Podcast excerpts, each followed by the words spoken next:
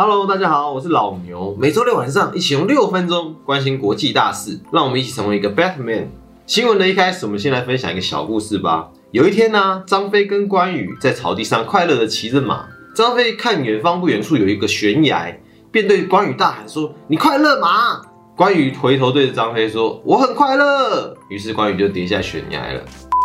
首先，让我们来关心一下国际大事。穆斯林给我滚出去！印度近期推出了一个新的法案《公民身份修正法》，简称 CAB。这个法案到底是什么东西呢？由于印度过去与周遭的国家如孟加拉和巴基斯坦等多有摩擦，四周的国家也不太平静，导致印度的一些地区有许多难民涌入，造成当地民众和难民之间的资源冲突。在莫迪总理上任后进行人口普查，以阿萨姆邦为例，没有错，就是以阿萨姆红茶为名的阿萨姆邦，在去年普查完以后，又进行了一番清查，仍有200万人被认定为假印度人，当中一半是印度教徒，另一半是穆斯林。虽然当时的莫迪总理曾表示不会对他们怎么样，原因可能是因为当地对于公民的审核标准，除了已经有登记的之外，其余没有登记的要出示文件，证明你的祖先是从1971年3月24日前就已经生活在印度了。哇，这其实是非常非常困难啊，因为其实就连我自己，我没办法证明我的祖先是不是从什么时候就开始来到台湾了。那不知道会不会有一天我也因为这样的原因被赶走这样。不过这个作为也遇到了难题，印度是个贫富差距相当大的国家，大约每4个人之中就有一个是文盲。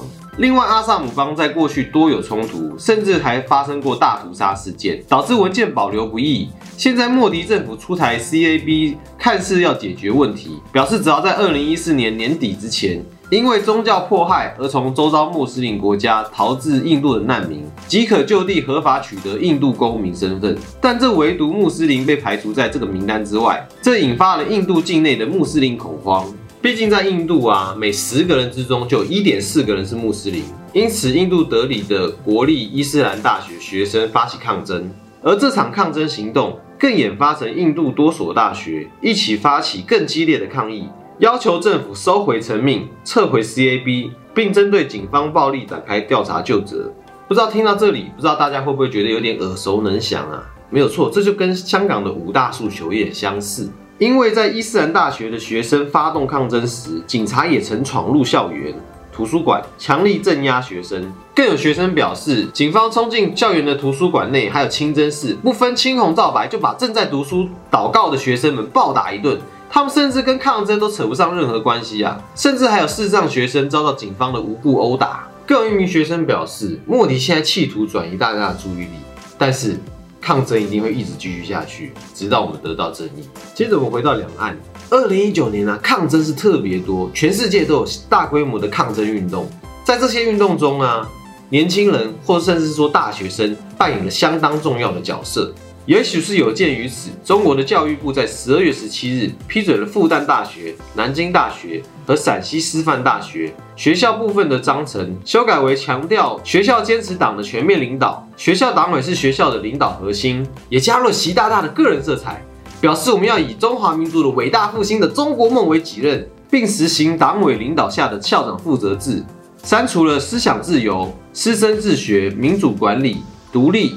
学校是以学术为核心的共同体等表述。在网络上流传着中国大学生在食堂唱歌、借以抗议的影片，因为目前在中国网络上只要查关键字都会被和谐掉。让我们来聊聊台湾吧。说了这么多青年政治有关的新闻啊，不知道大家有没有关注台湾的总统大选？在听到亲民党的宋省长要修民法，把现在成年20岁改为18岁，其实这件事情在今年的10月就已经在谈了。11月还曾经举办过一场公听会。为什么要把民法成年改为18岁呢？其实这件事情是为了要统一台湾的成年年纪。刑法规定满18岁就必须负担刑责，但民法却拖到了20岁才算成年。大多数人在这个年纪，大概是高3甚至是大学1年级，也开始陆陆续续要到异地去发展了，但他们却没有办法独立去租房子或是办手机门号。当然有许多朋友在18岁就开始打工，但就连想要在银行开户，都必须要法定代理人签署同意书，他才能够去做这个动作。这也导致了18到20岁中间成了一个尴尬期，要负责一部分的公民责任，却没有公民的权利。就世界各国的法定程序概况来说，大多数的国家多为18岁成年，只有少数的国家低于或高于这个岁数。但台湾还有大批的人反对这样的政策。经过调查，理由多为认定18岁的判断力不足，无法对自己负责。听到这边不知道大家觉得这个理由如何啊？欢迎你在底下留言告诉我你的想法。那补充一点啊，下修民法并不代表18岁就可以投票啊，因为投票的话要修宪的，修宪你懂的。最后是我们每周关心习大大时间，这周的习大大可忙碌啦。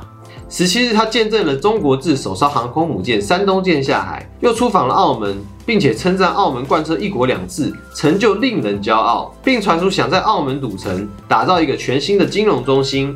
但外面的人普遍不看好这件事情，甚至有评论打脸认为，并不是一国两制在澳门很成功，而是葡萄牙政府太失败了。所以要说一国两制是个好方案，澳门可能不是一个好例子啊。好，那不论如何，一国两制这个话题啊，在总统大选前可能很难结束啊。那下次再见面的时候，就是4年以后了。那我们继续怀念它。那我们这次的新闻就到这边为止了，希望对大家有帮助。我们下次再见，拜拜。